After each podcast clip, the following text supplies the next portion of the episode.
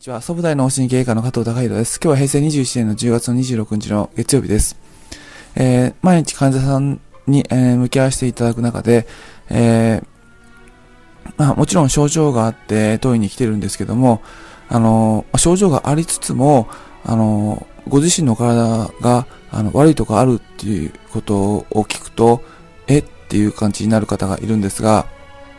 例えば、その MRI で問題ない、検査で問題ないですよ。でも頭が痛いってことは、お体がどっか悪いとこあるわけですよって言うと、え、あるんですか？っていうことを、あの、うん、そういうあの反応される方いるんですけど、やはりその人間の体っていうのは、あの何か原因がないとその嫌な現象は起きないので、あのご自身の中で、まあ、もちろんその医者が治さなきゃいけない病気には至ってないですけども、やはりその嫌な現象があるってことは、お体の中で、えー、何か、やはり、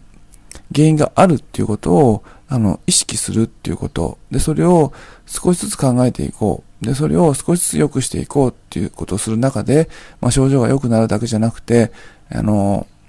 まあ、体の能力っていうか、体の状態がすごく良くなってきますので、まずはご自身の中で、えー、何か、あの、原因があるんだっていうのを、まあ、認識するっていうことが、まあ一つのきっかけになるのかなと思いました。あの、それが第一歩だと思います。今日は以上です。